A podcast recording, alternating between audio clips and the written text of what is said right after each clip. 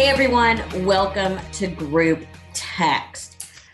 I have a very, very interesting guest today who is more than a multi hyphenate, especially now.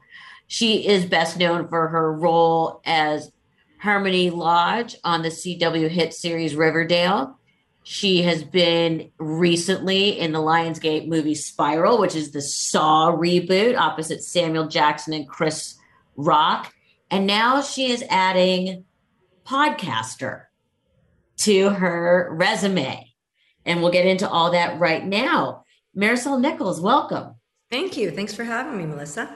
So you've had such an interesting career. Hmm. and you've you've played so many varied role roles. I mean, it's ridiculous from Riverdale to 24 to Big Mama's house. I mean, really, you you are so um, agile, for lack of a better word, with all the different types of roles you played. But you grew up outside of Chicago. Did yeah. you always want to act? No, I wanted to be. I, I, wanted to be like a rock star. well, who does But I think that's the cliche thing. Um, no, I didn't get into acting until I was like 19 years old uh, by what? accident. By accident? How?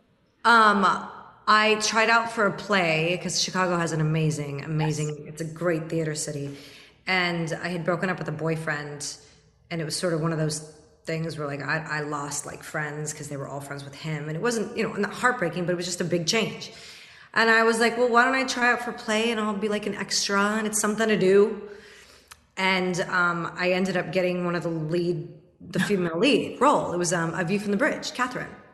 Wow. Yeah. And then um, one thing led to another and i was i remember i went crying to the director. I'm like you don't want me. I've never done this before. Like i'm going to ruin your play. Um, and these two guys took me under their wing and kind of just sort of adopted me and taught me kind of confidence and how to do this and that I could do it. And things just kind of snowballed from there. Do you realize how unusual your story is? yeah, I guess so. Yeah. Yeah. Um, you made your movie debut in one of all of our favorite franchises, and you were in Vegas Vacation. Mm-hmm. So, how intimidating or difficult was it to step into a role because you played Audrey? Yeah. That had been previously established, yet you have to continue the character and walking into a yeah. group of actors that had such a chemistry already. It's hard being the new the new kid on the block. Completely. Well, I mean, first of all, it's the first movie set I've ever I'd ever been on, like ever. And I just moved from Chicago to LA and they kept auditioning me and every time i'm like they're never going to hire me like audrey griswold is like the whitest all-american girl yeah the world i'm a little latina named marisol like it's never going to happen so i think that attitude may have helped me because i just did not care i'm like it's never going to happen and then when i got on the set it was like oh, I mean, I was a fangirl. I mean, there's Chevy Chase. Like, I grew up on those movies. Right. And I'm like, and I'm going to call him dad. Like, it was so it was a trip, but honestly, I was just like, I just didn't want to get fired. you know, I wanted to like hit my mark and make sure I knew my lines and like make sure I was doing everything correctly because because really I was kind of really new to the game, you know. Did you go back and watch the movies sort of to pick up on some some uh, some of how Audrey moved or reacted, or did you just have such a working knowledge that you were able? I mean, I had like I said, I grew up I watched all the vacation movies, so I knew it. And also, I was kind of that girl. I mean, me and my family had done road trips every single year, like every year, from Chicago to either the border of Texas or from Chicago to Orlando, Florida for Disney World. Every other, so I, I knew this very well, which is why probably I love the movies. Um, but no, I didn't. I probably should have done some research, but at the time I was so green, I didn't even know you could do that if that makes any sense. You just brought up road trips. What's your worst family road trip memory? Oh. Okay, how about the family road trip where our van blew up and burnt to the ground? Whoa. Outside of Chicago in the middle of a giant blizzard. Why were you road tripping in the middle of a blizzard? We were, it was Christmas, and we always drove, we would usually drive to the border of Texas um, and Mexico, where my mom's family was. And it was my, my grandparents' 50th wedding anniversary. So my dad had gotten this brand new van, and we were bringing this U Haul like attached to it.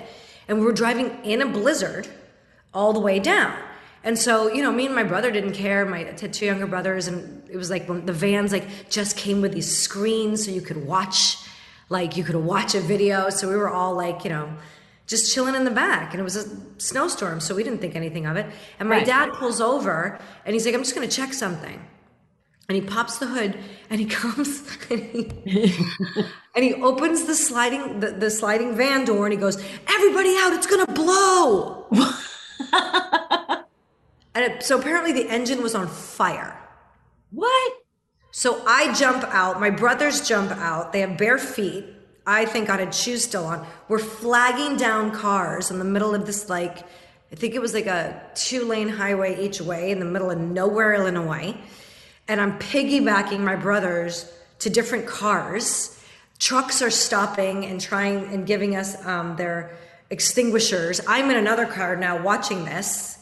The thing is now in flames, and because it was a blizzard and a massive traffic jam, the closest apparently chemical fire department was forever away, and we couldn't. They couldn't get there, and the entire thing like burnt to a crisp. And we ended up spending the night in some whatever hotel. And a couple days later, my grandpa drove down and lent us his car, and we drove that to Texas, and we continued the party. Well, that's resilience. Um, God, isn't it funny when you think about your childhood and and the things that have happened to you and how they end up leading you to where you are today? Yeah. So I want to get into your new podcast because it's it's fascinating. Uh, Hollywood Vigilante. Yeah. What inspired the title? That was actually inspired by an article that Marie Claire did on me. So um, Marie Claire came with me and shadowed me on an undercover op that I did in Michigan with um, Sheriff Chris Swanson there, and they shadowed me for about four days as we holed up in a god awful motel and kind of just arrested pedophiles all freaking weekend. And so they had done a lot of research, and I had given them other footage of me going undercover and they ended up doing this seven page article that came out during the pandemic and they called it the hollywood vigilante and it was sort of like i've been doing this for a while but it was the first like okay let's announce this to the world Let's that I do explain what this is. Yeah. You are activist isn't even the right word because it's more than being an activist. It, it's almost become your life's mission yeah it has to deal with and arrest and end sex trafficking. yeah How did you get to that? How did how you know that's not something that you're like, ooh, that seems like a good cause and jump in. It feels very personal. Um, it, it it was very personal. I sort of, uh, you know, we talked about childhood. I, I kind of grew up in a really crazy, broken home. My brother killed himself. My dad went to prison. Um, I ran away a thousand times. Um, I was shoved in a drug rehab at 12, 13. I had a lot of a lot of noise growing and you talk about in that article being raped at 11. Yeah, it was actually it was uh, twelve, and it was February, and yeah, by um, five guys at a party for the first time that I ever drank, and ever smoked pot for the first time, and I passed out, and I don't know what I was thinking, but I was the only. It was me and one other girl, and six guys. Like Well, and you're 12. You're not exactly. I was not thinking, and I didn't. making good decisions at 12. No, no. Um, so certainly those weren't. And Yeah. I ended up, um, you know, I woke up uh, outside the police station. And then I blacked out again. And then I woke up in my own bed. Apparently, I'd babbled enough where they could put together my name and find a family member.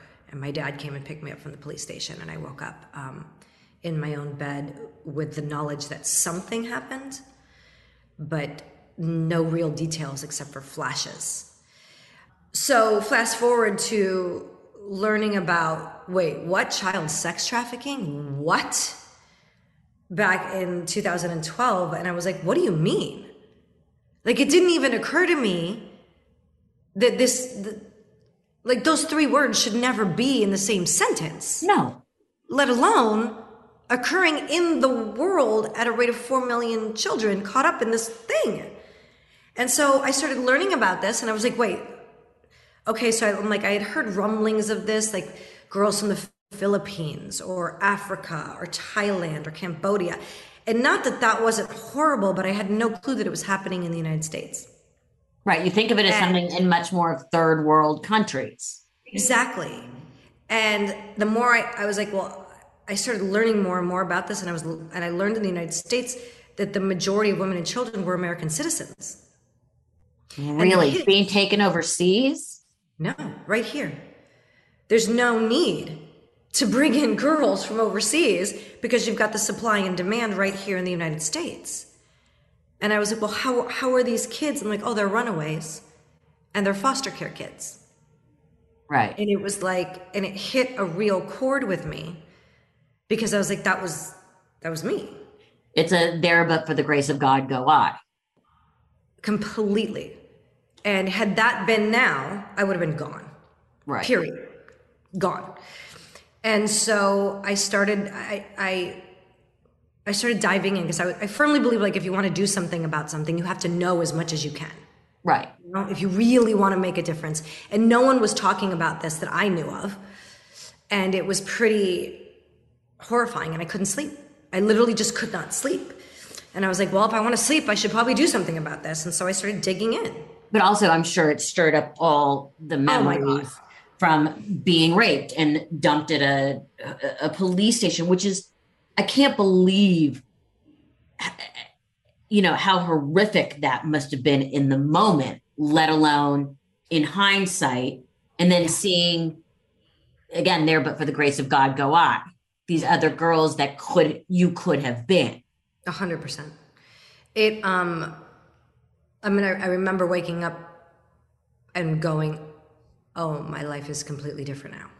Yeah. Like I knew that that was the the change. Like if I was going this way, I was now going that way. Right. And that was the moment. And, you know, hearing about what was happening to girls my age, Right. like the first question was, okay, if they're running away, what are they running away from? First question. What are they running away from? Right. And there's a million things to be running away from. Some are valid and some are not. Exactly. We all hear, I mean, I remember I was running away, you know, and come on, I wasn't running away. That's away. different. I think that's different. yes. Yes. Um, but like these, most of these kids have some serious stuff going on. Very where they much would so. rather figure out how to live on the street than stay where Go they are. Right. Which is where I was at, you know? And fortunately, I was in the suburbs of Chicago. And at that time, that wasn't happening. Nowadays, like, it doesn't matter. Like, girls are getting approached in malls. Girls are being um, slipped roofies at bars and taken. Girls are being lured on Facebook and Instagram. And it's, it's a whole different world now. It's a whole different world now. And I, I was like, this isn't fair. This is not fair. No one deserves to be held against their will and sold 15 to 20 times a day to strangers. Period. So, okay. So just clarify for me because this is something I was trying to figure out. yeah. The, and I and I Googled it. The difference between human trafficking and prostitution. Here's what it said sex trafficking can include prostitution, but not all prostitution is sex trafficking. Okay, so sex trafficking by definition implies that you are forced Okay. to do something. Forced, coerced against your will.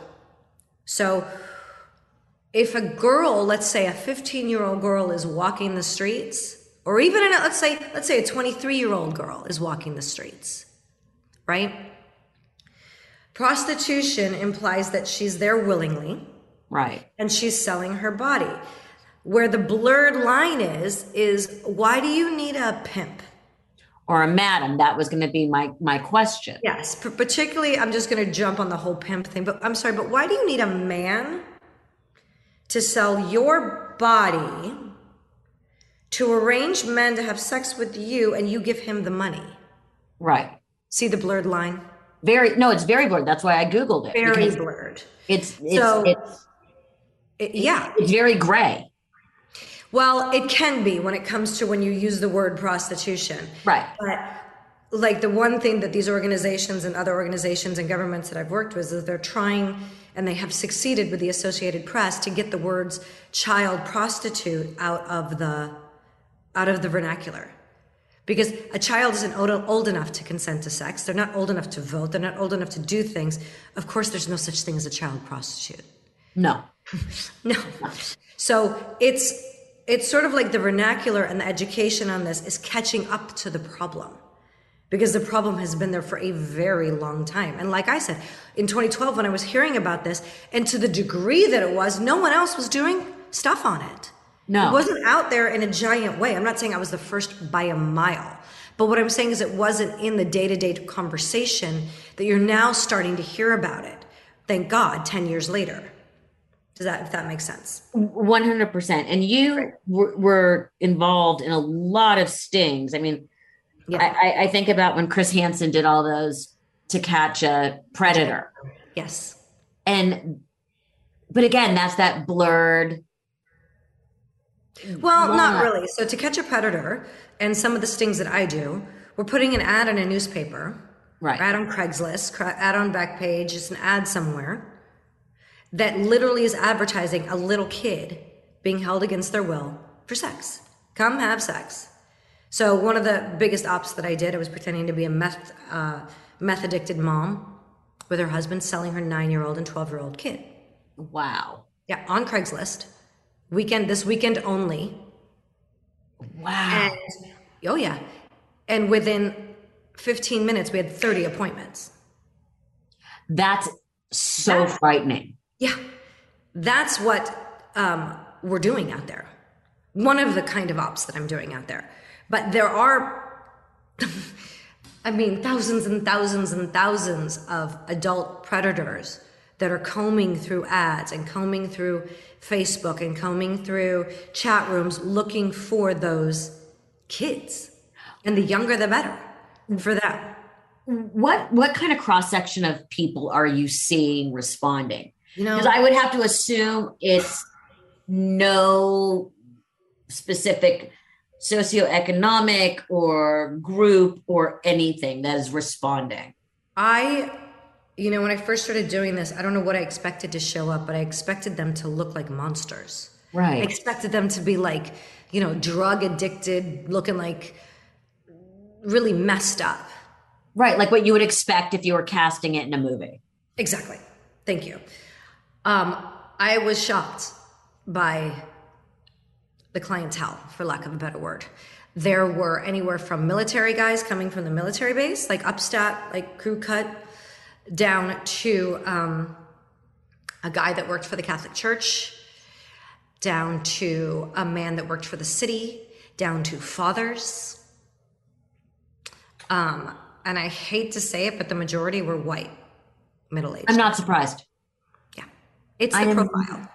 I am I am not surprised at it all. was horrifying. And it took me a it took me like after I do one of these, like it's really hard to you go you you know you go back to your normal home and you go back to like whatever to a park or airport or, or wherever you go and it's to look at men normally again it, it takes a while because the normal ones are the ones that are showing up to do this Right. How do you I was gonna say, how do you decompress? And you're a mom.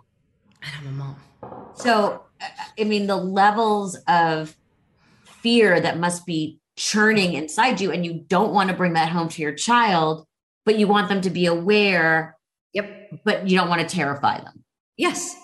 You just described my entire like modus operandi. How do oh, I educate my child?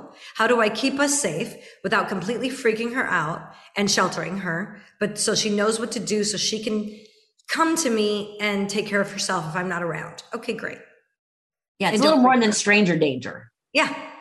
It's a lot it's better now that she's a little bit older but even when she was younger, it was like ugh, I would take like I would draw little pictures and be like, "Look, honey, there are." And I would do all these dots, and I'd be like, "There's this many people in the world, right?"